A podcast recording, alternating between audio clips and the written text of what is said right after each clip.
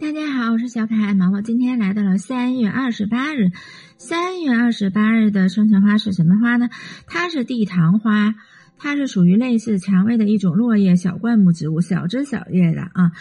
而且呢，这个地堂花呀，啊，它的花语和寓意是尊贵。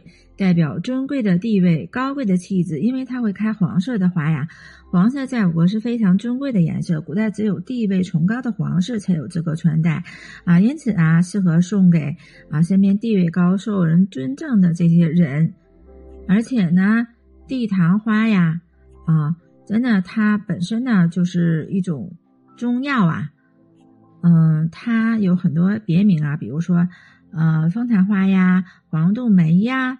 黄鱼梅子这些很多很多的别称啊，在我国大部分省份都有种植。地坛花除了具有观赏价值以外，还具有很强的药用价值，主要表现在消肿、止痛、止咳、助消化等作用。但是呢，任何药物在使用上都是有很多禁忌的。毛毛之前曾跟大家呃经常说的就是，啊，是药三分毒，遵医嘱。虽然它没有什么毒性啊，但是我们也不能就随便啊，就是因为它毕竟是药材嘛。然后呢，嗯，大家真的是特别想知道这个关于它的这个。故事传说哈，传说呀，在白居易生活的那个年代呀，长安城的西南几百里地外就有一位驿站呐，啊，有一座这个驿站呐，啊，白居易呢经常去与好友啊喝酒赏物。一次驿站来了一个外人呢，酒过三巡呢，他们就兴致勃勃的，就是给大家讲起了一个故事啊，呃，据说在这个驿站呢。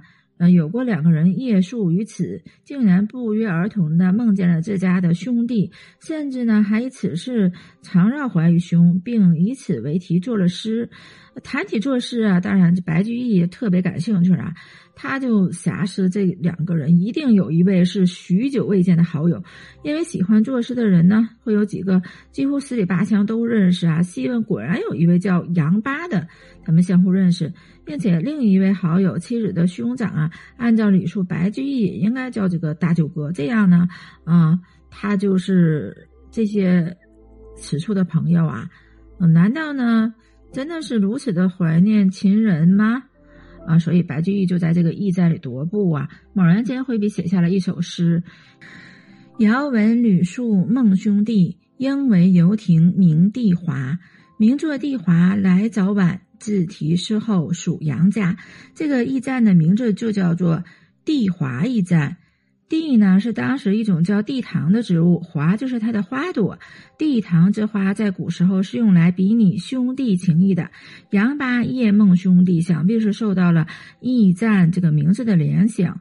有情趣的诗人们都是这么傲娇，白居易也是这样的。